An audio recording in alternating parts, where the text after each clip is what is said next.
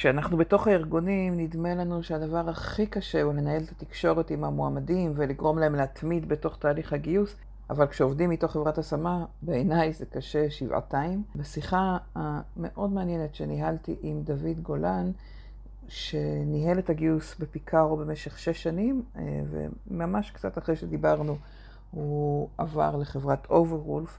הוא סיפר על איך הוא בונה את התקשורת עם המועמדים, איך הוא גורם להם להתמיד ולהישאר איתנו לאורך זמן בתהליך. שיחה נורא מעניינת גם כי היא משתכלת אה, על המקום הזה של להיות מועמד, להיות מועמדת, על איך להצליח לייצר רגישות ולנהל שיחה ככה ממקום מאוד קרוב ואישי, ומהצד השני, איך לנהל את כל זה, איך להסתכל על המדדים, מספרים, מה לספור. באמת שיחה מאלפת שיש המון המון מה ללמוד ממנה לכל מי שמנהל גיוס ומגייס מגייסת ביום-יום. פרק חדש בפודקאסט גיוס זה מקצוע, פתיחה ומתחילים.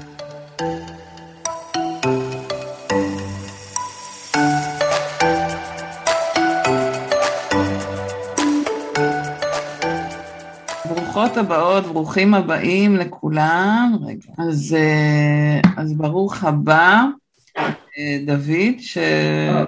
עדיין ממשיכים להצטרף. כן, נורא כיף, יש המון אנשים שנרשמו. כבר לייקים בלינקדאין לא עשיתם, תזכרו את זה, אני זוכר את זה לכולם פה.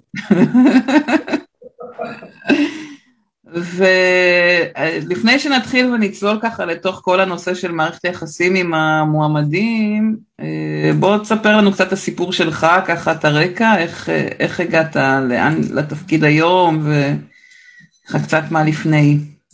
אה, וואו, אני, אני בתחום הגיוס ומשאבי אנוש ופיתוח עסקי, ואני אסביר לכם למה, למה הכל מתקשר ביחד עוד מעט.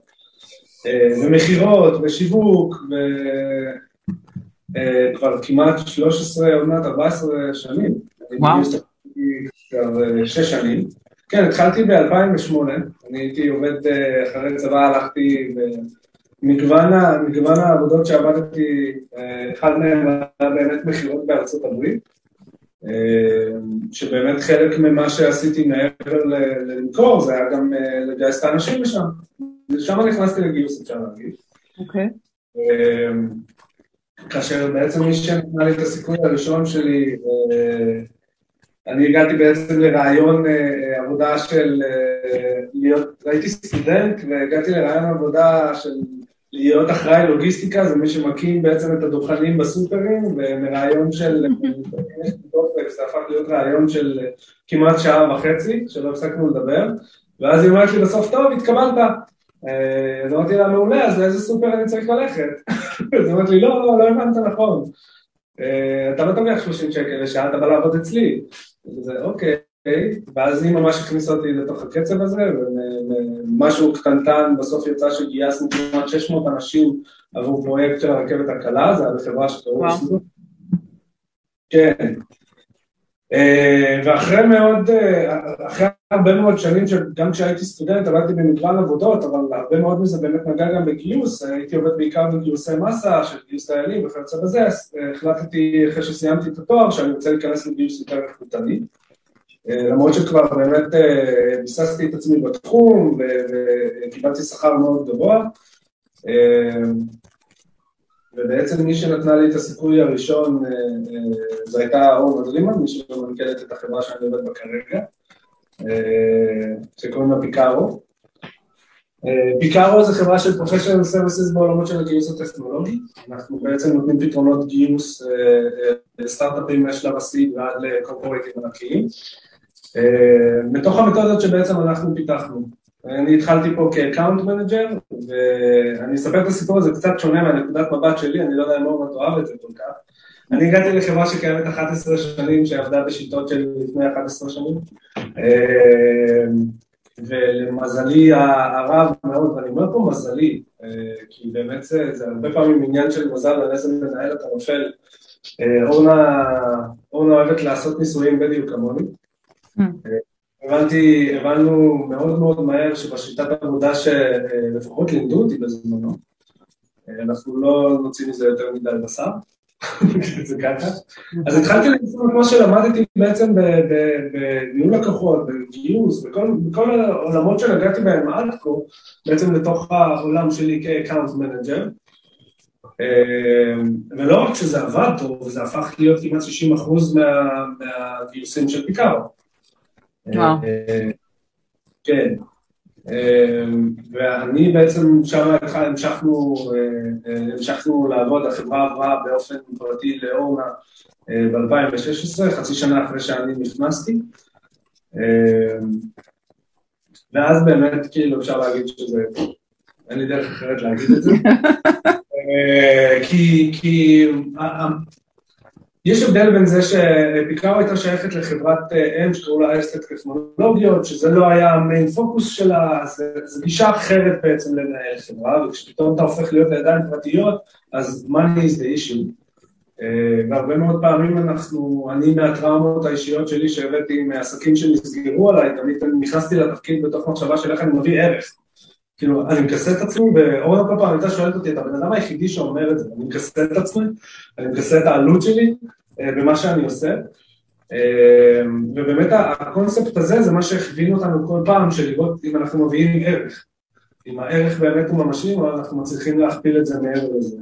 אז אני אעצור שנייה ככה את הרקע עליך, ואמר, אם אני מבינה נכון, אתה אומר, אני כבר חמש-שש שנים בפיקארו בעצם, או סוגר את השש שנים בפיקארו, והייתה לנו, ככה בשיחה המקדימה דיברנו על זה שבעצם כל המשק קשה לגייס, אבל דווקא לחברות השמה קשה יותר. יכול להגיד כאילו בחוויה שלך, מה, מה אתה רואה ככה האתגר של חברות השמה? אני אפילו אציין את זה, אפילו אציין את מה שאמרתי לך שם, חברות השמה ירוקות דם. ירוקות דם. אני חושב שכולם יורקים דם בשלב הזה של איפה שהשוק נמצא. והסיבה גם שהרחבתי כל כך על הסיפור האישי שלי, זה באמת כדי להביא לשם. אחד הדברים שבאמת הבנו זה שצריך עבודה טיפה יותר ממוקדת, זה למה בעצם רציתי לקחת את זה לשם, ואז הוקמה המחלקה שלי, ומשם אני הולך לחלוק איתכם את כל התובנות. החברות השמה כרגע ירקות דם, או בכלל כל נותני השירותים, כי אחד, אני שם לב בהרבה מאוד חברות שגם המועמדים מחפשים להוריד בעצם את הגורם המתווך, התקשורת בין הארגונים לבין המועמדים נהייתה הרבה יותר פתוחה, עם כל תהליכי המיתוג מעסיק ובעצם השגרירים שהחברות מוציאות החוצה. וגם בגלל שהתחרות פשוט נהייתה אסטרונומית, כמובן אם היינו מסתכלים על כל התחום שלנו לפני שנתיים, לא היה כל כך הרבה נותני שירות. היה פריחה מאוד גדולה בעולם הגיוס בשנתיים האחרונות, שזה נהדר וזה מבורך, שהרבה מאוד אנשים גם יצאו לעצמאות, אז מעבר לתחרות שיש לך מול חברות גדולות יותר, כחברת השמה יש גם תחרות מול פלוני שעובד בצורה עצמאית, שזה מדהים, שוב, תחרות זה דבר מבורך. הבעיה זה, זה שכאילו כולנו נלחמים על אותה משוואה. זה לא אוקיינוס אדום, אנחנו כבר בשלולית קטנה מאוד, שכבר מרוב שזה אדום זה הפך להיות חום כהה. לא שהתחרותיות היא ברמה של סכינים, אבל זה פשוט אני רואה, יש לי חברים מאוד טובים שהם מפתחים, ואני רואה את כמות הפניות שהם מקבלים, כאילו, היא אסטרונומית. וכל אחד מציג את החברות בצורה כזאת או אחרת, וכל אחד, זה נותן לנו איזשהו מקום לאבד בעצם את מה שאנחנו עושים. וזה זה, זה מה שלא כל כך טוב בתהליך, בריבוי פניות, נגיד את זה ככה. גם מבחינת הגישה של המועמדים לזה, אתה, ברגע שכולם מתחילים איתך, אז אתה מתחיל להרים את היד, אין מה לעשות. וגם בגישה של, אנחנו איפשהו קצת שכחנו שמדובר פה בבני אדם. אז בעצם איך, אז בוא ניקח את המשפט הזה של שכחנו שמדובר בבני אדם, איך, איך אתה ראית ש... שזה משפיע עליכם, או מה, מה, אם אתה, אפילו בשורה התחתונה ואז נחזור אחורה לאיך עשיתם את זה, מה, מה השינוי העיקרי שאתה רואה שעשיתם כדי להצליח לזכור שזה בני אדם? לפני נגיד שנה אנחנו החלטנו לשנות בעצם את כל הגישה שאנחנו ניגשים למועמדים. אנחנו הפסקנו להסתכל עליהם כמועמדים, כי הם הפסקנו מועמדים כבר לפני איזה שלוש שנים, פשוט אף אחד לא התעורר על זה.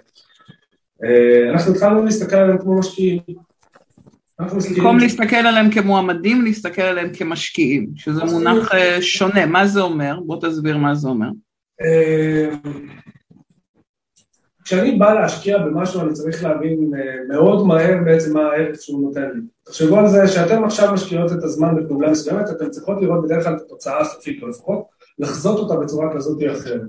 כשאתה מסתכל על מועמדים כמשקיעים, אתה אומר, אוקיי, אז כמו שאני רוצה עכשיו בתור סטארט-אפ, סתם לדוגמה, ללכת לגייס כסף, אז אני מכין מצגת משקיעים, ואני עושה MVP, ואני עושה את המחקר שוק שלי, ואני עושה את כל הפעולות בעצם כדי להגיע למשקיע עם כמה שיותר מידע כדי לעטוף את ההצעה בצורה הטובה ביותר. אנחנו צריכים, אנחנו צריכים לעשות את אותן פעולות בשביל המועמדים שלנו. אה, למה? כי בסופו של דבר, הם, הגענו למסקנה שאנחנו מציעים להם אותו דבר. כאילו, בין אם זה חברה X או חברה Y, ההצעה. אותו דבר, אז כל פעם היינו מנסים לעטוף את זה אחר, הם בדרך להנפקה, שם אתה תקבל סנדוויצ'ים במקרר, פה יש יוגורטים. זה לא באמת מעניין, כי אתה, אתה בסופו של דבר משחק, אה, אה, זה אותם תפוחים, אתה לא, אתה לא עושה תפוחים לאגסים, זה, זה באמת אותם תפוחים אתה מציע. אה, אז בעצם אתה אומר, אם אני מתייחס אליו כמשקיע, אז אני קודם כל מייצר לו המון מידע, לא עולה, המון מידע כדי שהיא תוכל לבחור במי להשקיע, באיזה ארגון הוא היותר מדויק עבורה. לייצר למועמד זה שהמידע יהיה אצלי, שלי יהיה את המידע הזה לתת לו, כי אנחנו בסופו של דבר, ברגע שתמיד אומרים ידע זה כוח, אבל ברגע שיש לי את המידע ואני יודע איך להשתמש בו מול המועמד, או אני יכול לעטוף את זה גם במשפט אחר, של, של סוג של טיפול בהתנגדויות. אני אדע איך בעצם לגשת למועמד ולהגיד לו קונטרה על, על כביכול טענות שיכולות לעלות אה, בתוך ההצעה, אז, אז זה, זה... יאללה, קדימה. אנחנו נחכה שהיא תחזור. אה, הנה היא. סליחה, סליחה, חזרתי, נפל לי לרגע. אני איתך, סליחה. הוא עשה פה מיני הפיכה. אני סומכת עליו, הכל בסדר. ברגע שיש לנו את המידע ואנחנו יכולים באמת להשתמש בזה לטיפול בהתנגדויות, ברגע שיש לנו את ה-value, זה, זה משפיע מעבר גם למועמדים עצמם, זה משפיע לאימפקט שאתה עושה בתוך החברה, זה, אתה, משקיע, אתה, אני נהייתי יועץ השקעות, לא, לא, לא, לא מגייס, כי בסופו של דבר אני מסתכל, יוצא לי בשנה האחרונה, שנה וחצי האחרונות, יוצא לי להתעסק עם התפקידים הטיפה יותר בכירים. Mm-hmm. ואתה מדבר עם אנשים שכביכול מעבר לתהליך הרגשי של חיפוש עבודה והשינוי והאימפקט שזה יכול לעשות להם ברמה האישית, יש להם גם אינטרס כלכלי מאוד מאוד כבד, זה כבר לא בוא תרוויח עוד 35 אלף שקל, בוא תרוויח עוד 5 אלף שקל, ואז שם המשוואה יחסית פשוטה. היום הרבה מאוד מועמדים, או הטאלנטים שאנחנו מחפשים, הם באים בדרך כלל גם עם, עם, עם תיק מאוד מאוד כבד. אה, אז השיח שלי השתנה בעקבות זה. מה זה עם תיק כבד? עם אה, ציפיות של שכר מאוד גבוהות? מה זה עם תיק כבד? עם ציפיות שכר, עם ציפיות של תנאים, עם ציפיות של... אנשים התחילו לשאול אותי, אוקיי, כמה זמן החברה קיימת, כמה כסף הם גייסו, מה רמת הדילול מניות שהם עשו, מה אה, שווי המניה שאני הולך לקבל, אופציות זה חלום, האם הם הולכים להנפקה, מה ה roadmap לשנתיים האחרונות, מאיפה אני לדעת את כל הדברים האלה? אז הבנתי שאני צריך לדעת את כל הדברים האלה. אז התחלנו, התחלנו, ממש שינינו את כל הגישת, אה, אה, הנגשת מידע גם לחברות שאנחנו עובדים איתן, אה, וגם בעצם ללקוחות הסופיים, נגיד זה ככה, שזה המשקיעים, המועמדים.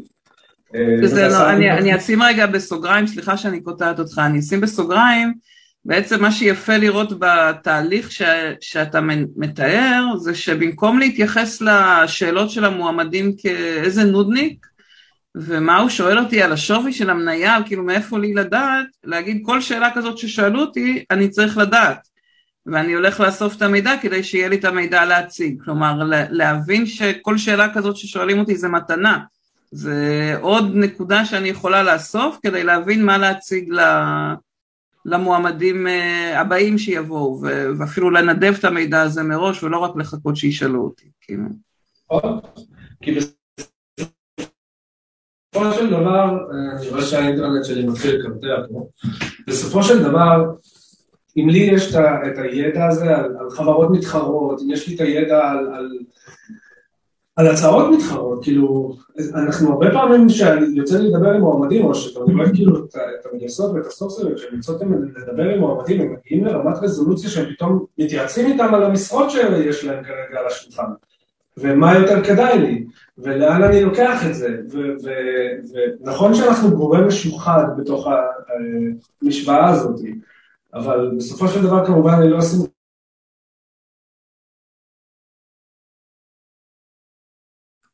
אני לא יודעת אם נתקע לי או לכולם. רגע, אני לא יודעת אם רק אני לא שמעתי או כולם לא שמעו, אבל נעלמת לי לרגע. אתם לא רואות אותו, הנה. יש לי פה מיקרופון, אתם שומעים אותי יותר טוב? כן, תתקרב אליו, זה טוב.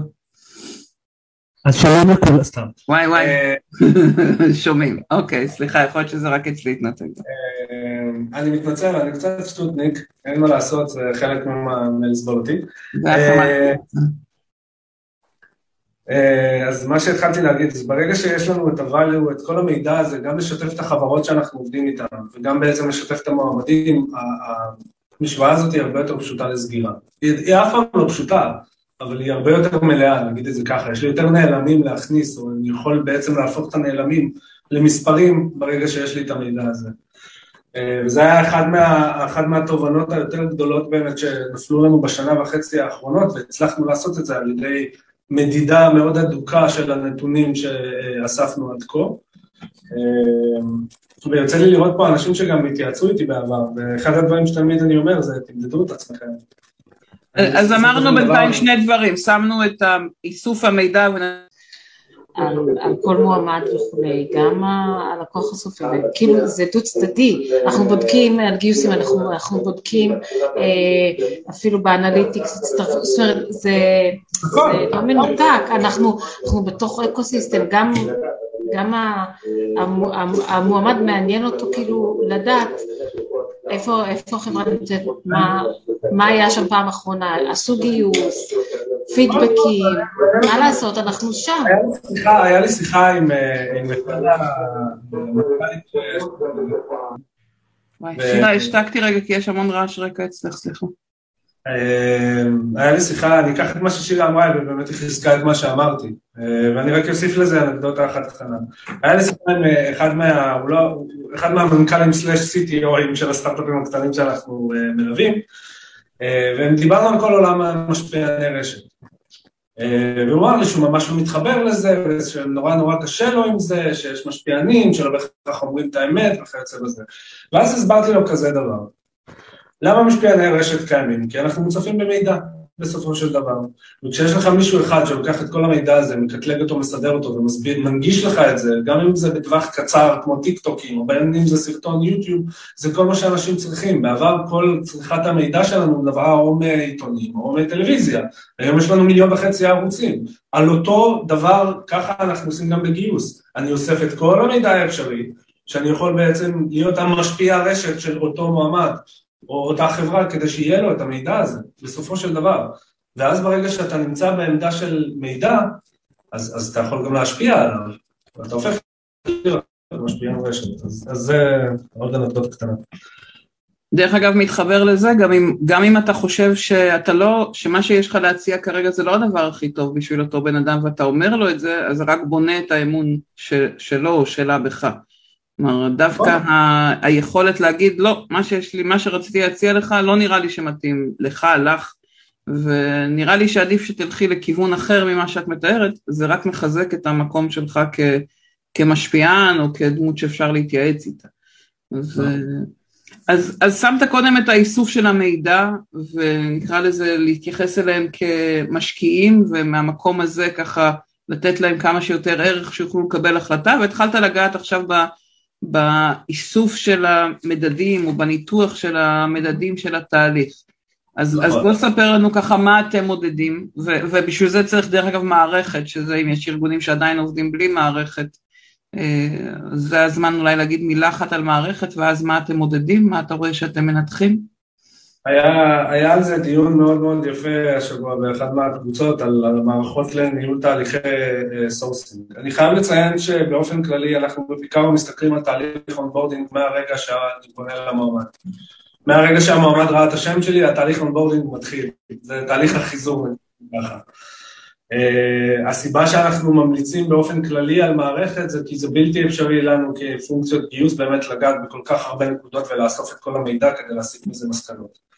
ואם מערכת עולה לי 300 דולר לחודש, תעלה גם 1,000 דולר לחודש. הערך לזה הוא אסטרונומי, אסטרונומי מבחינת של עלות מול תועלת, נגיד את זה. ככה.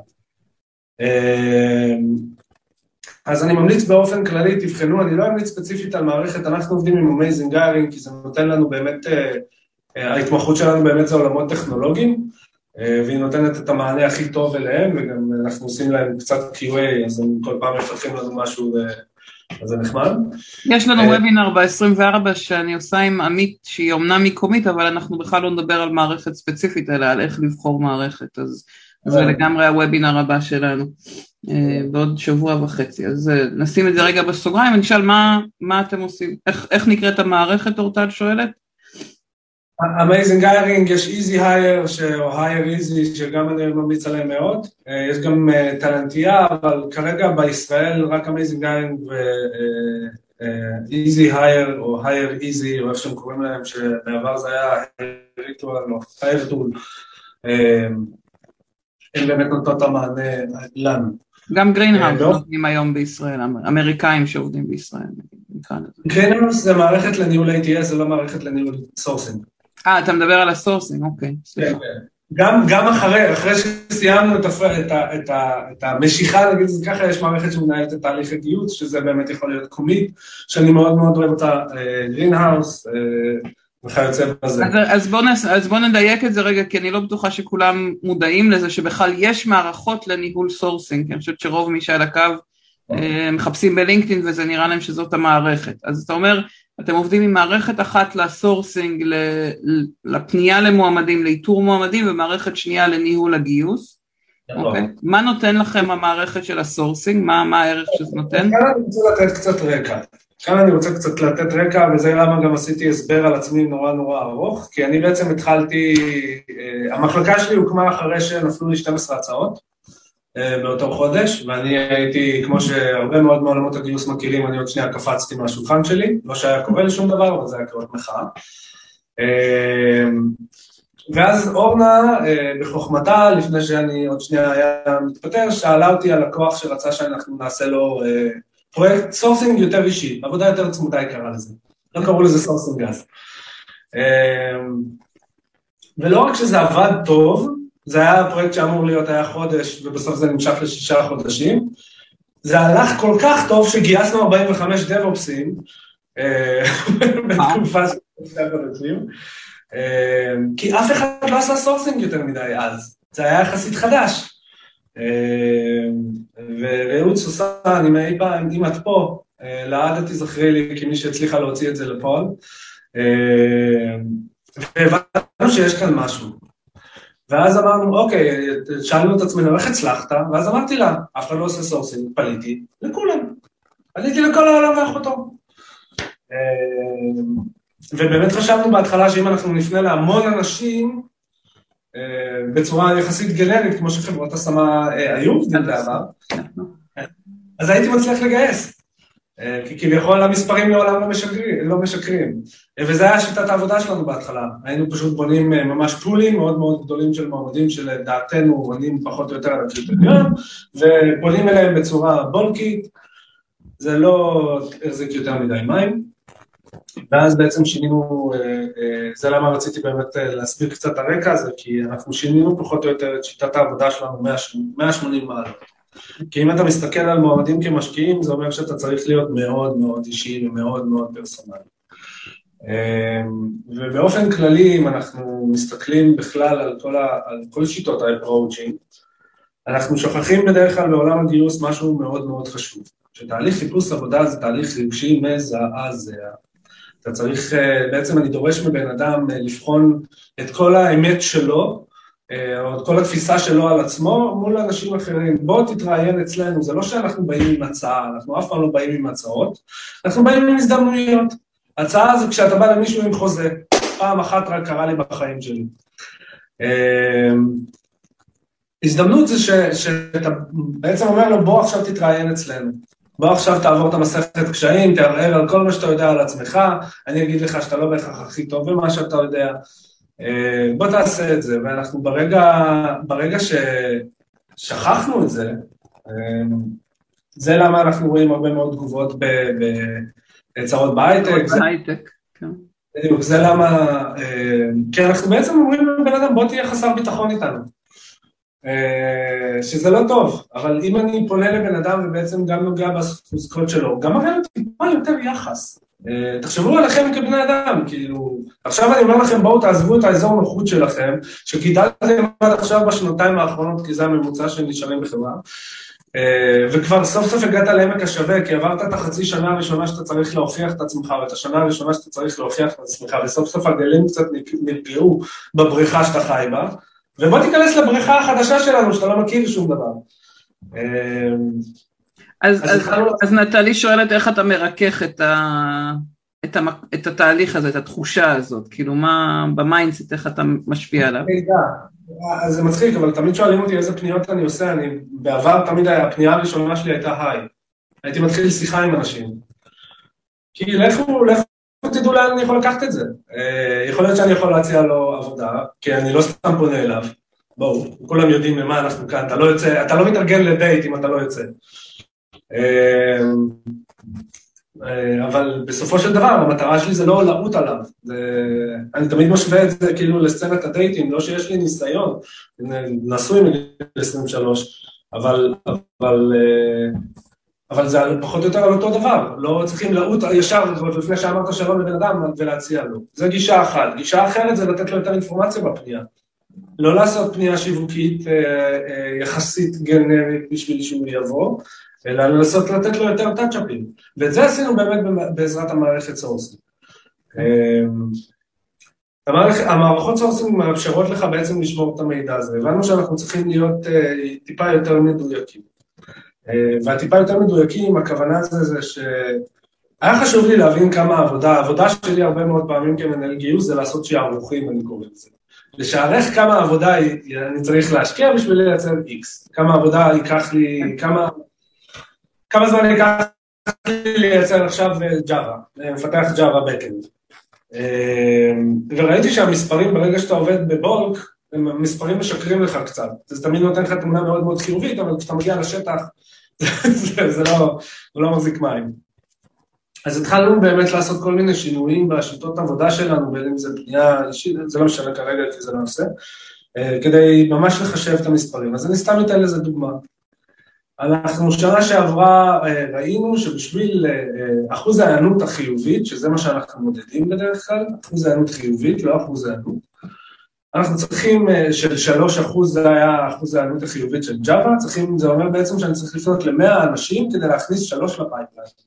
כשאתה אומר היענות חיובית, אומר, שאלתי אותך, דוד, האם מעניין אותך לשמוע עוד על התפקיד הזה, ואמרו לך, כן, זה מעניין אותי. כלומר, זה עוד לא...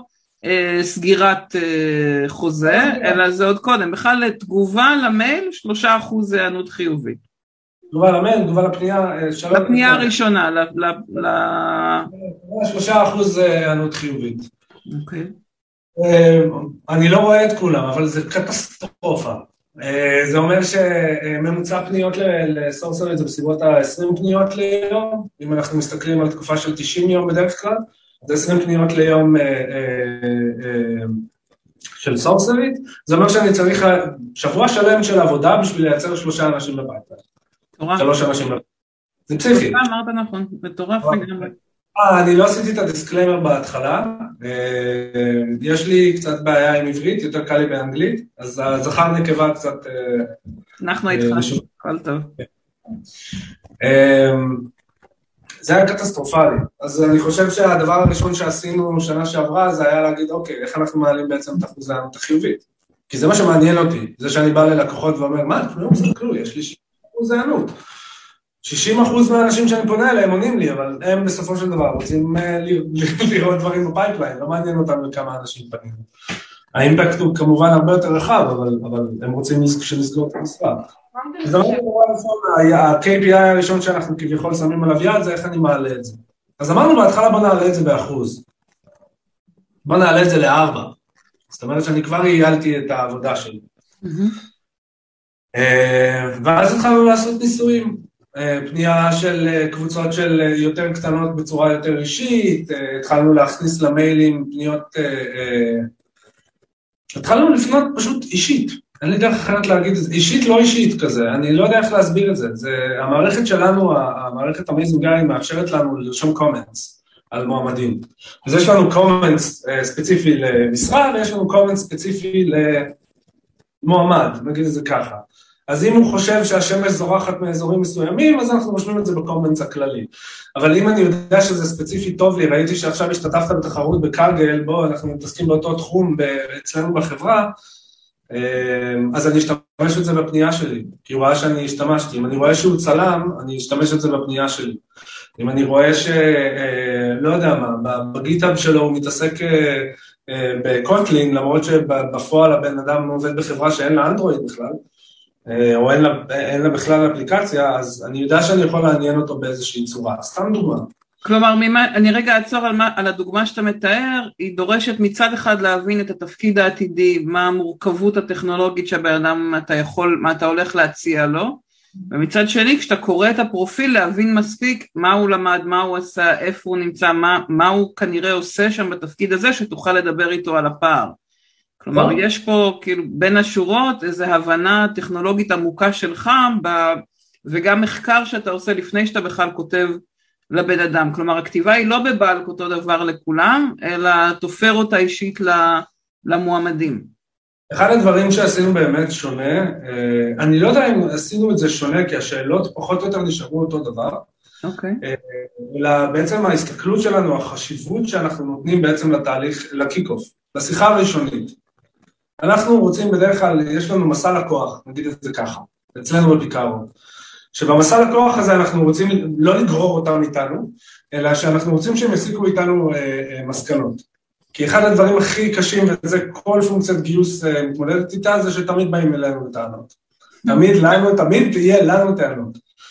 אה, וברגע שיש לנו את היכולת באמת לעשות, להסביר להם את המסע הזה, או להסיק איתם את המסקנות האלה ביחד, זה גם נותן להם הרבה יותר value של להבין את המשרה, וגם נותן לנו טיפה יותר אורך רוח באמת לעבוד כמו שאנחנו רוצים, מבלי הלחץ הזה של עסקים מעל הצבא כל הזמן. אה, אז באמת אחד הדברים ששינינו זה באמת התהליך kick-off. את כל הרקע הזה וכל המחקר המקדים שדיברת עליו עכשיו, אנחנו עושים עוד בהתחלה של ה sourcing. Okay. אנחנו באים עם כל האינפורמציה האפשרית באמת, גם בשבילנו וגם בשביל הלקוח, איפה האנשים האלה נמצאים, מה הפרופיל שאנחנו מחפשים, מאיפה הם יצמחו, לאן אנחנו רוצים ללכת, איזה חברות לטרגט, מי החברות המתחרות, כל דבר אפשרי, איך אנחנו יכולים לשכפל. אני אגיד את זה בסוגריים, אתם עושים את זה כרגע כחיצוניים, אבל באותה מידה גם מגייסת פנימית אה, ראוי ויכולה לעשות את זה, כלומר זה לא משהו שרק מבחוץ. נכון, זה מה שאמרתי. לא כולם עושים, יש לפעמים איזה לא נעים כזה בלשאול את המנהל נכון. המגייס, אבל זה...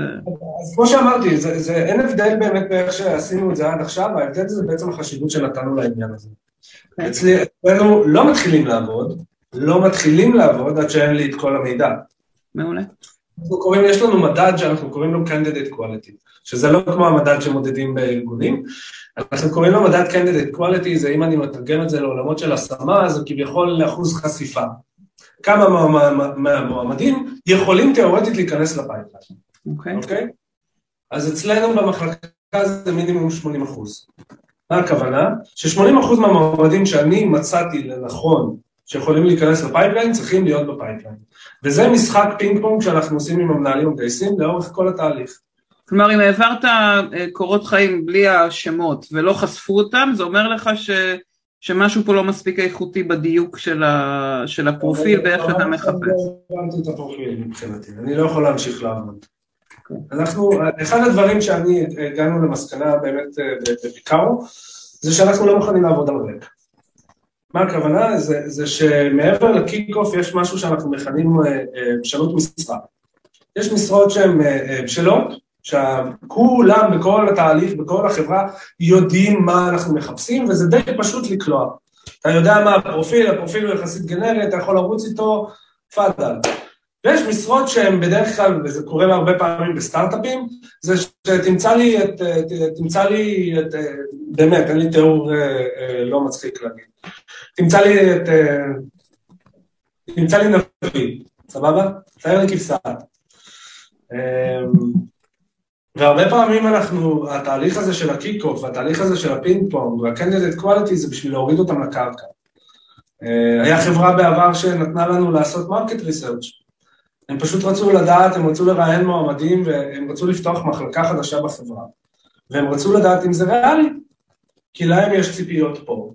והמציאות בסופו של דבר, וטוב שהם עשו את זה, הייתה כאן.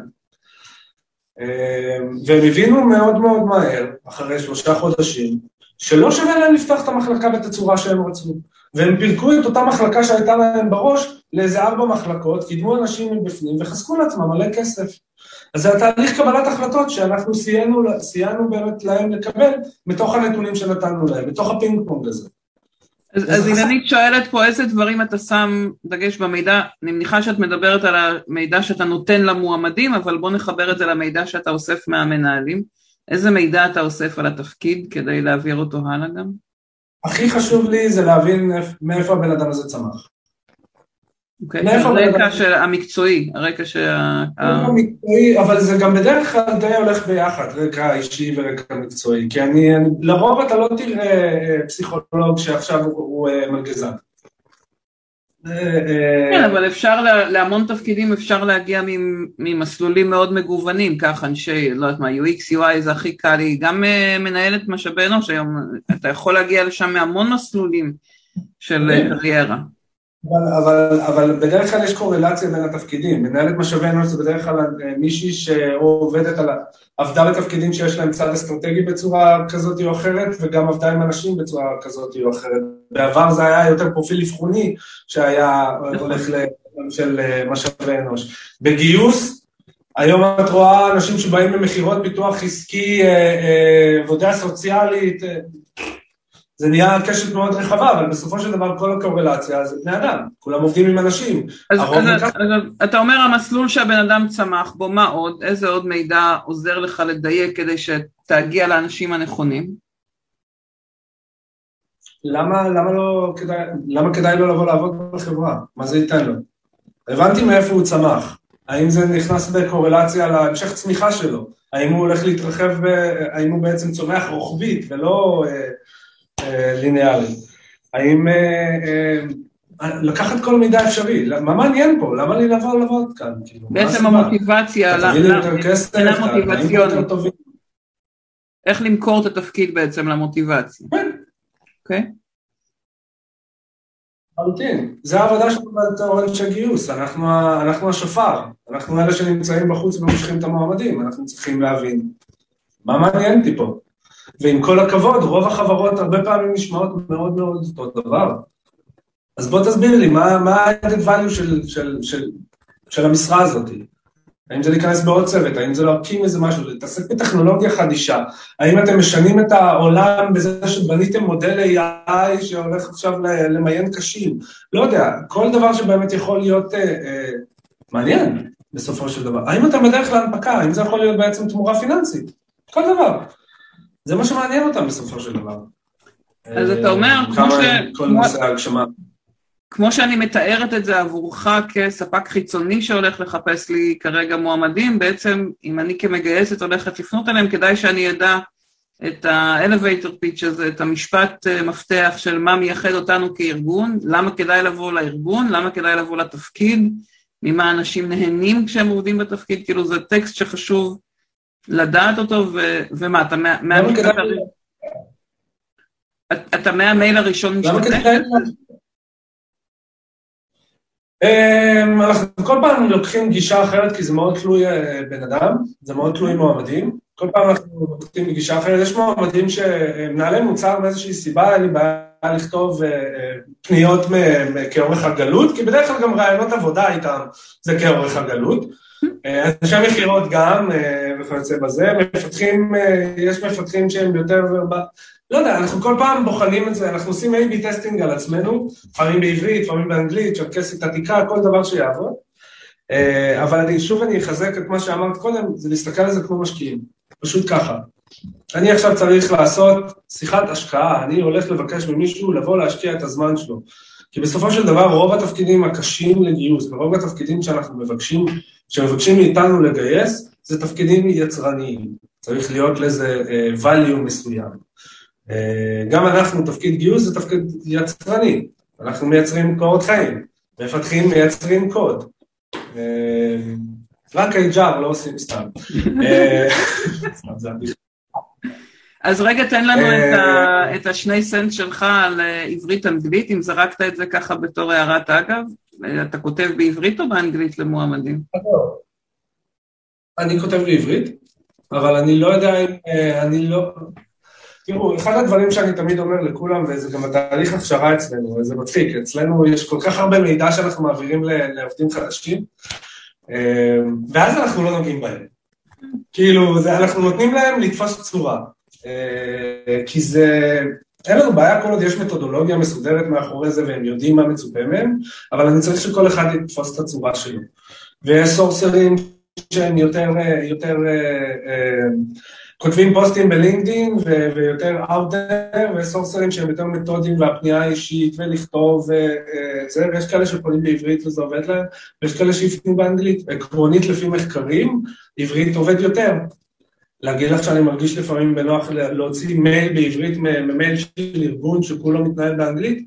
לא תמיד. זה הרבה פעמים אני עובד לפי פאנץ'. אין לנו... אז, אז נחבר רגע את הפנייה בעברית או אנגלית, ואתה יודע, הטריגר לשיחה שלנו היום הרי היה התכתבות שלך באחת הקבוצות עם מישהי שדיברה על זה שהיא לא מצליחה לגרום לאנשים לחזור אליה בלינקדאין, או שהיא כותבת והם לא חוזרים והיא לא יודעת מה לעשות עם זה. אז איך מה שתיארת עד עכשיו, המידע והפנייה מתכתב עם זה? כאילו, מה, מה הכלי שלך כדי לגרום לאנשים לא להיעלם לך בתהליך? וואו, ישבנו על זה ממש לפני יומיים. כל מועמד אצלנו בדרך כלל מקבל במינימום חמש פניות, במקסימום שבע. וזה בכל, כביכול בכל הנקודות מגע שאנחנו מוצאים לנכון לפנות לאנשים. זאת אומרת, חמש או שבע לפני שהוא עונה לך, כאילו, לפני הפעם, לא בתוך התהליך. כן, כן, אם הוא עונה לי, אני לא אמשיך להציג לו חס וחלילה, יעבור לפחות חצי שנה עד שאני אציג לו דבר. אבל אנחנו מנהלים את זה בצורה כזאת שאני חייב לקבל תגובה. אין כזה דבר לא לקבל תגובה. כאילו, בשביל שאנחנו נעזוב אותך לנפשך, אתה חייב לענות לנו. אנחנו עושים את זה בצורה לא מציקה, אנחנו עושים את זה בצורה שהיא יותר חביבה נטו כדי להסביר לו שאנחנו ממש רק רוצים להבין לאיזה כיוון הזה, לקחת את זה, בשביל שבמידה וזה לא יהיה רלוונטי או כן יהיה רלוונטי בעתיד, אז, אז בוא נשמור את זה לשם. והרבה פעמים גם התגובות של הלא תודה, זה, זה לא רלוונטי לי כרגע. דבר איתי עוד חצי שנה. שם לי תזכורת, עוד חצי שנה אני אדבר עם הבן אדם.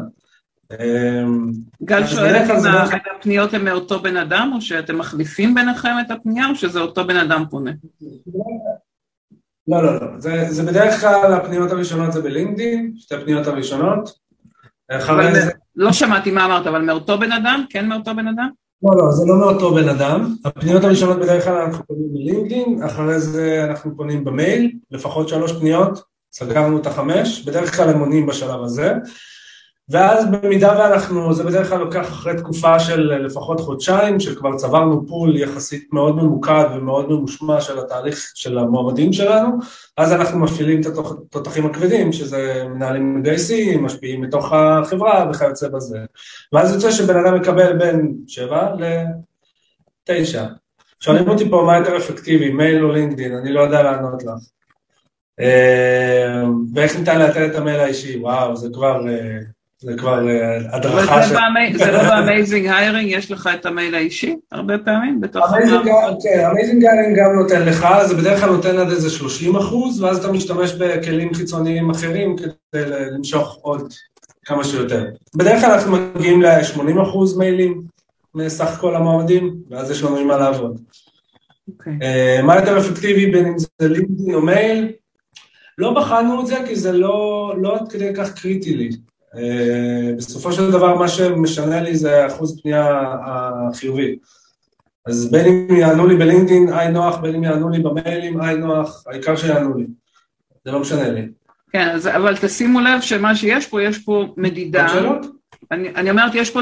תשימו לב שיש את המדידה של, ה, של עצם הכמות של הפניות, יש את המדידה של הערוצים שבהם פנית, ויש, אה, ולראות מאיפה פנו וחזרו, כלומר, תשימו לב רגע שדוד מביא לכם את המידע מתוך זה שהוא מודד ועוקב אחרי זה וסופר את זה, זה לא משהו שהוא, שהוא במקרה או על הדרך, כן? יש פה עבודה מאחורי הקלעים של המדידה, ואז אתם יכולים גם להבין אם, אם זה אפקטיבי לכם או לא. אה, מיכל אומרת, לא שמעתי את הכלי שמסייע לך לאתר כתובת. אז הוא אומר, אחד הכלים זה Amazing Hiring, שזה מערכת sourcing, שבתוכה יש. יש כלים שאתה ממליץ עליהם רק לעניין של המיילים, או ש... זה תמהיל, אימפרובר, קנדו, סיילס SQL, יש המון. יש המון, המון המון המון. Okay. אוקיי. כלים לא חסר. אז זהו, זה באמת, אה, אה, אורית שואלת, אה, שואלת למה לא לערב את המנהלים בשלבים יותר מוקדמים. אחד, אני חושב שחלק מהעבודה שלנו כמגייסים זה כמובן לייצר, אבל זה גם ליצור סוג של שקט. עכשיו, ברגע שאנחנו מודדים את הצעדים שלנו, אנחנו בדרך כלל גם יודעים באיזה שלב לערב את המנהלים. אם כדאי מההתחלה, או אם כדאי לתת, אני יכול לייצר את הפעולה הזאת לבד. סתם לדוגמה, לתפקידים בכירים, בדרך כלל אחוז ההיענות החיובי עומד על 30 אחוז, אני לא צריך מנהל שיעזור לי שם, בואו. לג'אווה, לעומת זו, אה, שכרגע אנחנו עומדים על 6 אחוז היענות חיובית, אני צריך, אני חייב את זה. אה, אני חייב כאילו שיהיה לי תרבות, אבל גם אז, בגלל שבדרך כלל זה משרות שהן evergreen, אה, אה, מי שרשמה, אה, שירה. בגלל שלרוב הם משרות backend, frontend וכיוצא בזה, זה משרות evergreen, אני לא יכול להציק למנהלים המגייסים יותר מדי פעמים. זה בדרך כלל יהיה ב-touch points, אחרי תקופה של 60 יום, שאז אני בדרך כלל מביא pool מאוד מאוד ממוקד, אני עושה sourcing על ה sourcing שלנו, או יותר נכון הסורסינגיות שלי, שלנו עושות sourcing על ה sourcing של עצמם. אה, כדי להוציא בעצם את ה-top 20 או top 30 או top 50 ומהם בעצם יוצאים למנהלים המגייסים, כי אני לא אבזבז אה, את זמנם של המנהלים, כי אתם שוכחים ש... אבל להבדיל בין חברת השמה לבין גיוס בתוך הארגון, בהחלט בתוך הארגון אפשר שהמנהלים יהיו הראשונים שעושים את הפנייה, גם אחוזי ההיענות יהיו כנראה יותר גבוהים. המשאבים נכון, של המנהל יותר נכון, זמינים אה, למגייסת מאשר לחברה חיצונית, זה בטוח. נכון, נכון ולא נכון, נכון ולא נכון מהסיבה הפשוטה שכמות המשרות בדרך כלל היא מאוד מאוד גדולה אה, ברוב המקרים, ומה שקורה זה שאתה לא יכול, כל, הם צריכים גם לענות להם, הם צריכים לעשות את הסינון הראשוני, אתה לא תפנה לבן אדם מהמנהל המגייס, ואז תגיד לו, אה, תכיר, זו המגייסת שלי, היא תראיין אותך ותלווה אותך בכל התהליך. בדרך כלל אם אתה, אם אתה המנהל ואתה פונה למישהו, זה כי הוא יודע, הבעת העניין. מעניין לך, נכון. ואז כאילו אתה לא יכול לעשות uh, העברת שרביט, uh, אז זה קצת יותר בעייתי, אז אני מבזבז משאבים של הארגון. Uh, אז ברגע שיש לנו את המידע הזה של אוקיי, כמה עבודה אני צריך להשקיע כדי לייצר X, אני יכול לדעת על איזה משרות באמת להשתמש בתותחים הכבדים. נכון. Uh, כל הנתונים שלנו אנחנו מתמודדים בפולסים של שלושה חודשים בעקבות זה. אז, אז נתייחס תכף להערה של אה, שירה על נטישה ועל התהליך של ה application, שממש עוד שנייה, אבל רגע לפני זה הפידבק שלך לניר ששואל מה אחוז המענה החיובי אחרי הפנייה השלישית ומעלה, אם זה שווה את ההשקעה. אז בואו נדבר רגע, כי זה כן מאוד חשוב לי ההתייחסות לחזרה של חמש, שש, שבע פעמים, למה אתה עושה את זה? אני יכול להגיד שזה, וואו, זה, זה משמעותי אפילו. אה, אה, באחוז ההיענות. אני יכול להגיד שהרבה מאוד, אה, אה, בוא נגיד את זה ככה, אני מנסה, לש... אני מנסה לא להסדיר יותר מדי מדי. אה, מהפנייה השלישית, בדרך כלל הפנייה השלישית זה, זה כבר מגיע במייל. מהפנייה השלישית יש לך את האפשרות באמת להתחיל להגיד, אוקיי, עשיתי את הניסיון הזה, פניתי לבן אדם הזה כמה שיותר. אחוז ההיענות בין לינקדאין לבין פנייה במייל, אני, כמו שאמרתי, זה עין נוח מבחינתנו. אה, אחוז הענות באופן כללי, פשוט עונים יותר. אני, אני לא יודע להסביר לכם, כאילו, את ההבדל בין הפניות. את האמת אני אגיד לכם, כי אנחנו פשוט עושים את זה.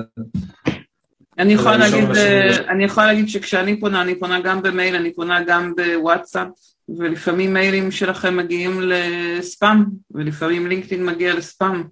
כלומר, אתם לא, לפעמים דווקא לפנות בכמה ערוצים, תחשבו כמה כולנו מוצפים במידע, אז, אה, ואנשים שמקבלים אמרו לי לפעמים 100 מיילים בשעה, אז אה, גם אם כתבת בלינקדאין זה יכול להיעלם, וגם בלינקדאין זה יכול, במייל זה יכול להיעלם, אז... אחד הדברים שבאמת מנחים אותנו זה שאת הפנייה, נגיד הפנייה הראשונה, הפנייה השנייה במייל, אנחנו נעשה את זה בבוקר כדי שהמייל שלנו יקפוץ לתחילת הטור, כי יש מצב שהבן אדם פשוט לא ראה את זה, אני מסתכל עליך ניר, ואני בן אדם שהוא מאוד קרצייה על המקורות מידע שלו. גם אני, כאילו, מיליון וחצי מיילים שיווקיים, אז, אז מי מצליח לראות את זה? מי מצליח לקרוא את כל הדברים האלה? ואז בעצם החזרה עוזרת להקפיץ את הפנייה שלך, אתה אומר. בדיוק. אוקיי. בדיוק. אה, אני יכול להגיד משמעותי, כאילו, אנחנו בדרך כלל הממוצע ההיענות אצלנו זה, זה בסביבות מינימום 50, אה, היענות חיובית זה משתנה במשרה. הלוואי והייתי יכול להראות לכם את הנתונים, אבל אסור לי. אה, ושירה התייחסה לעניין של הנטישה, שמועמד לא השלים את התהליך של הגשת המועמדות, אתה רואה את זה עם Amazing Hiring, או שאתה לא רואה את התהליך של המועמדות? כאילו... אנחנו עוקבים אחרי זה, אנחנו חלק מהתהליך גיוס בארגונים, אז כן, אנחנו עוקבים אחרי זה, להגיד לכם שהיה... זה הרבה פעמים מה שמשפיע ספציפית על נטישה של מועמדים זה הארגון זה כמה מהר הצלחת להביא את ה-value ומי האנשים שהציעו את זה. אה, אחד הדברים שבדרך כלל מאוד מאוד מעצבנים זה ששמים אה, שגרירים לא טובים בתהליך גיוס, נגיד את זה ככה. היה חברה שעבדנו איתה, שאני אשאיר את שמה החסוי, שהרעיון האחרון היה עם, אה, עם ה-COO, שהבן אדם הזה היה לו את רמת הכריזמה של חתול דרוס, פחות או יותר. הוא היה פשוט בן אדם מבאס, בן אדם מבאס. וכאילו כל התהליך, ותמיד, אלה שהיו עוברים אותו מדהים, אבל פשוט היה בן אדם, הוא היה קשה לשבת איתו, הוא היה בן אדם שהצורת דיבור שלו הייתה תוקפנית, אתה היית מרגיש כאילו אתה בחקירה כל הזמן. אה, אז בצורה אלגנטית שמנו עליו זרקור כזה, של אולי כדאי שתוציאו אותו, תשמעו את הפגישה הזאת לסוף, וכאילו, אחרי שהבן אדם חתם על חוזה, אה, וזה השפיע משמעותית. היה ארגון אחר שראינו שיש אה, אחוז נטישה במעמד ההצעה מאוד מאוד גבוה. אבל יש לך, יש, לך דרך, יש לך דרך לראות עוד לפני שהבן אדם פתח את המשרה ולא הגיש את המועמדות או נשבר בזמן הגשת המועמדות, לך יש דרך לראות את זה? אם זה תהליך מסובך מדי או מורכב מדי? לא, זה לא, זה לא, זה תלוי איזה סוג נטישה את מסתכלת, אני מסתכל, אני מגיש את המועמדות של המועמד. אין, אין... כלומר, אתה מאתר אותו, זה לא, אצלך אין מקרים של אנשים שנופלים אה, בהגשת המועמדות, כי בעצם אתה זה ש... דג אותם בפינצטה נקרא לזה, אז זה סוג אחר של נטישה. אז זהו, הנטישה היא יותר בצד של התהליך גיוס, שם זה יותר אה, כואב בדרך כלל. נכון. אה, אבל גם אז אנחנו מנסים לדלות כל כך הרבה, כמו שאמרתי, זה מגיע למצב שמועמדים מתייעצים איתנו על בין הצעות. אני חושב של sourcing יש אה, מקום מדהים בתוך הארגון, כי אנחנו הגורם המתווך בין המועמדים לתהליך גיוס הרבה פעמים. אה, ויש לנו את היכולת לבוא אליו בצורה שהיא טיפ-טיפה אה, יותר מגשרת או יותר חברית בעצם לתהליך גיוס, או להגיד את הדברים כמו שהם, בלי להיות יותר מדי politically correct. אה, אז, אז אני, אני אחבר רגע בין השניים, ויש לנו חמש דקות אחרונות ועוד שאלה של הילה שלא נגענו בה וכן היה לי חשוב שתגיב עליה, וננסה בסוף ככה לסכם את, את עיקרי הדברים. התייחסנו בפוסט בזמנו לנטישה בתוך התהליך, ואני אומרת, תחשבו על זה שכשאנשים מגישים מועמדות, 90% מהם עוד לא, לא משלימים את התהליך, או זה המחקר ש, שבזמנו במייל ההוא שיתפתי, ש, שאנשים אפילו לא משלימים את תהליך המועמדות, ו, ואז אנחנו מסננים, נראה לנו שיש לנו 100 מועמדים, אבל היה עוד 900 שאפילו לא השלימו בכלל את התהליך, כלומר בכלל להבין את הפער בין בן אדם שהתחלנו איתו, ואתה גם מתאר את הכמות של מאות מועמדים. נכון, הזכרתי גם למה, למה באמת ציינת את זה, כי אני סיפרתי לך נתון שגילינו באותה תקופה. אמ, עשינו מחקר אצלנו, כמה אחוז מתוך סך קורות החיים בעצם סוגרים, אוקיי? ממוצע ברוב התעשייה עומד על אחוז אחד. בסך כל קורות החיים שנכנסים לחברה, אחוז אחד סוגר. אה, בחברות השמה זה נע בדרך כלל בין 3 ל-5 אחוז מסך כל הקורות חיים שאנחנו כביכול שוקעים. שהעברתם, כן. ב sourcing זה 12 וחצי. למה ב sourcing זה הרבה יותר גבוה? כי העבודה היא הרבה יותר אישית, היא הרבה יותר ממוקדת, וזה פשוט יעיל. זה בדרך כלל הדרך שלי להראות גם לארגונים של אוקיי, אני יודע, זה עולה הרבה כסף. אה, לעמוד בקניון ולחלק פליירים. אבל בסופו של דבר אני חוסך לכם עוד 11 וחצי אחוז נטישה כביכול בכל התהליך כולו. אז קורות חיים הרבה יותר ממוקדים. המנהלים המגייסים לא מבזבזים את הזמן שלהם בראיונות לא רלוונטיים. ואני מבטיח לכם, ראינו לפעמים תהליכים שאני הייתי מופתע מה קורה שם. ה sourcing זה, זה sourcing, headhunting, whatever תקראו לזה, ברגע שאתה עושה את זה בצורה אישית, זה, זה עובד, זה פשוט מוכיח את עצמו. אז, אז הייתה פה שאלה של הילה אם אפשר להוסיף ב LinkedIn Recruiter או בכלל במיילים להוסיף אה, אימוג'ים חיצוניים, לינקים, גיפים. אתה יכול להוסיף? אני לא יודעת על ה LinkedIn Recruiter, אבל... אה, זה תלוי למה, לאימייל אתה יכול, ל note אתה לא יכול, ב message אתה יכול. אה, פשוט תלוי copy לאימוג'י, אני עושה את זה, אז, אז בטוח... כן, בדרך כלל מה שקורה זה שאנחנו קמצנים מאוד, למרות שיש לנו corporate, מאוד קמצנים על האימיילים. למה? כי אנחנו, זה חלק מהתהליך קניות שלנו, אז אנחנו רוצים שאם כבר משתמשים בזה, אז שזה יהיה worthy. אה, כי בדרך כלל יש רק 100 לריקרוט, לא חשוב. אה, אז בדרך כלל מה שאנחנו עושים זה פונים אל האנשים בנוט, ואז אחרי זה מתחברים אליהם ושולחים להם מסאג', ואז אחרי זה, אם אנחנו רואים שהם לא עונים, אנחנו שולחים להם אימייל עם יותר מידע, ואז שולחים להם גם אימייל. ו... אז כאילו אז פחות משתמשים באימוג'ים וזה, אלא יותר בטקסט קצר כדי ליצור את ה... יש פה עמד שאני כבר איתו בקשר כמעט שלוש שנים, שכל השיחה שלנו זה רק גיפים. כאילו כל פעם, אחת לאיזה כמה זמן אני מספר בו, ואני שולח לו כאילו אם הוא מוכן, ואז הוא עונה לי לא, נולד לי תינוק עם איזה גיף מצחיק, לא, אני לא יכול ככה, לא, אני לא יכול ככה. אמ, אז הרבה פעמים זה לראות כאילו איזה צורת תקשורת יותר טובה. בנוט אי אפשר, בכל שאר האמצעים כן.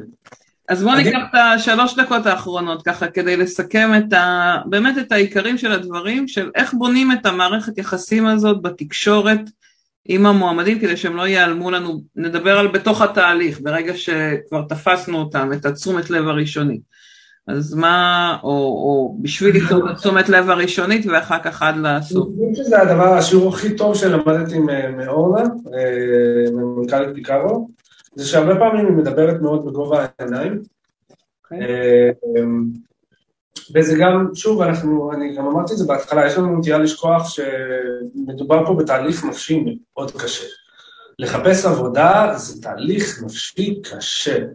והפלוסים שלנו בתור סורסרים, בתור הדאנטרים, בתור מגייסים, זה שאנחנו יכולים להיות הגורם המתווך הזה, אם אנחנו מחליטים להיות הגורם המתווך. זה בסדר לסנן אנשים, זה בסדר לאבחן אם הם מתאימים לחברה, אבל אנחנו כל עוד אנחנו שומרים על האנושיות הזו, אז זה לא משנה value, זה לא משנה אה, אה, חוויית מועמד, זה לא משנה, זה הכל טייטלים מאוד יפים שפשוט אומרים לך תהיה בן אדם טוב. וברגע שמרגישים שאתה בן אדם טוב ומדבר לאנשים בגובה העיניים ואתה עושה את הדברים מתוך רצון אמיתי לעזור, האינטרסים תמיד משתלבים אליך. כאילו זה, זה פשוט לימד אותי לכל אורך הדרך. אז אתה אומר, אחד לדבר בגובה העיניים, ואמרת קודם מתוך פרספקטיבה של משקיע, כלומר בן אדם שאני צריכה לשכנע אותו ולתת לו הרבה מידע מצד אחד, אבל גם שאני מבינה מאיפה הוא מגיע, אה, הוא או היא, לחקור עליהם דיברת, לראות מאיפה הם מגיעים, להבין את הרקע האישי שהם אה, באים ממנו ולהתייחס לזה. אה, מה עוד חשוב לדעת? חשוב לשים לב בתוך התהליך? כל, זה, זה הכל נכנס למידע, כל מידע הוא חשוב, כל מידע הוא קריטי. אמ, וחלק מזה זה, זה שאני אוסף מידע זה כדי שאני אוכל לדעת איך להכניס את זה לתוך השיחה, זה שאם באמת הוא מעלה בפניי אה, בעיות מסוימות, או אני מרגיש במהלך השיחה שיש בעיה מסוימת, אני אוכל להשתמש בה כקונטרה. אה, אבל, אבל בתכלס פשוט להסתכל עליהם כבני אדם. Hmm. יש לנו נטייה לשכוח את זה, זה, זה מצחיק להגיד את זה, אני יודע כי אני עשיתי את ה... אני גם חליתי בהיבריס הזה לפעמים, וזה... זה, זה, זה, זה פשוט לזכור שהם, שהם כן עוברים משהו, ואנחנו, הם כן באים כי הם רוצים לשמוע, והם כן מתעניינים, ואנחנו כבר עשינו, הם חצי רגל בדלת. וכל מה שאנחנו צריכים זה רק לעזור ללוות אותם, ולא למשוך אותם אלינו. אז, אז אני אגיד רגע, אז אתה אומר, בשלב הראשון כשאני מציקה לו במרכאות, אז אפילו להגיד, אני יודעת שאני אולי מציקה לך, ושאולי גם עוד הרבה אחרים כותבים לך, ושזה לא תהליך נורא נחמד לחפש, או כאילו אפילו להתייחס לזה, to acknowledge it, ולשים את זה על השולחן ולא להתעלם מזה, זה, זה חלק מהגובה העיניים הזה שאתה מדבר עליו. נכון. ומהצד השני גם לא, לא להרגיש שאני נודניקית אם אני כותבת כמה פעמים, רק תגיד לי שקיבלת ואם כן אני אניח לך, כלומר להבין שיש שם בן אדם אה, בצד השני ולדבר כמו שאולי הייתי רוצה ש... שידברו איתי ויפנו אליי, לכן גם לא מיילים כאלה נורא מסורבלים ולכן גם אני כותבת תמיד בעברית ולא באנגלית, כי אני מעדיפה לקבל מיילים בעברית, אני גם עונה בעברית גם כשכותבים לי באנגלית באופן אישי. ו- ודיבר, אז דיברנו על כמה פניות, על תפיסה של משקיע, ותגיד מילה על המדידה, ככה, כי נתת את, את התוצאות של המדידה, אבל אולי פחות דיברנו על זה, רק בשורה התחתונה, מה אתה מודד? כמה אתה מודד? אה, וואו, אנחנו מודדים כמעט הכל. אה, אנחנו מודדים את אחוז ההיענות החיובית, אחוז ההיענות אה, באופן כללי, אנחנו מודדים את כמות המועמדים שפנינו אליהם, מה איכות המועמדים שפנינו אליהם, מה ה-conversion rates כאילו בתוך התהליך עצמו כדי שאנחנו נוכל להשקיף את זה על המועמדים, על איכות המועמדים שבעצם פנינו אליהם. אה, אנחנו משתמשים לכל אורך הדרך, אחד הדברים שכאילו המגייסות אה, אה, אצלנו גם עושות וגם כאילו מנחים את זה בפיקארו, זה לספר את הסיפור של התהליך, ואת הסיפור של התהליך אנחנו יכולים לספר בעזרת מספרים. אם אני יכול להגיד, אחוז הנטיסה, אחוז, אחוז ההיענות שלנו שלילי בגלל שכל המועמדים עונים לי שהם לא רוצים להתעסק עם החברה הזאת כי יש לנו PR גרוע, סתם לדוגמה אני נותן, אז אם לא הייתי מביא את המידע הזה לחברה, אז כולם פשוט היו חושבים שאנחנו לא עושים את העבודה שלנו כמו שצריך. אמ, אז למדוד הכל, כל דבר שאתם עושים, כי בלי המספרים האלה אתם לא עשיתם עבודה. וגם אי אפשר לדעת מה לשנות, שזה... מעבר לזה, באמת שאנחנו כל הזמן עם עסקים מעל הצוואר, ואני כל הזמן חוזר לזה, בלי, בלי יכולת להראות את הנתונים או את העבודה שעשינו, אין לנו שום ערך. כי בסופו של דבר אנחנו מדברים רק על ה-hires, זה נורא קשה לעשות רק היילס, ואנחנו תלויים בכל כך הרבה משתנים, שהיכולת השפעה שלנו עליהם לא תמיד גדולה, אז המספרים עוזרים לנו להראות איפה אנחנו יכולים להשפיע וכמה. מהמם. טוב, קודם כל הזמן טס, ו- ואנחנו כבר בזמן, אפילו שלוש דקות אחרי, אז אני נורא נורא אשמח אם תכתבו ככה, מי שעוד פה איתנו, תכתבו איך, אה, אם, אם קיבלתם ערך מהשיחה, אה, ו- ואני אגיד המון תודה, כי אני כבר מרגישה ש- שככה עשית לי סדר בתוך התהליך, ואני מורידה את הכובע היום, אה, הנה מיכל כותבת, תודה, תכתבו, תכתבו מה לקחתם, תכתבו לדוד, אה, וסתם התייעצות קטנה עזרת, הילה כותבת, נהדר. אז מעולה, תודה אסף, תודה מיכל, וכן ממש אני אשמח שתכתבו. אה, הילה, היית, היית זאת שיזמה את הפוסט, איזה כיף עכשיו, אה, את השאלה שממנה ככה יצאנו לפה, אז תודה הילה גם. אה, ותודה דוד, באמת ככה שפירקת לנו את זה למקום הכי, נקרא לזה, בגובה העיניים בשבילנו, כמגייסות מגייסים, אני חושבת שעזרת מאוד לתרגם לפרקטיקה של היום-יום. ו... והמון המון תודה והרבה הצלחה לך, אה, ותודה לכולם, שיהיה שבוע מעולה, יום טוב. תודה רבה רבה. תודה לכם. תודה. ביי, תודה. ביי.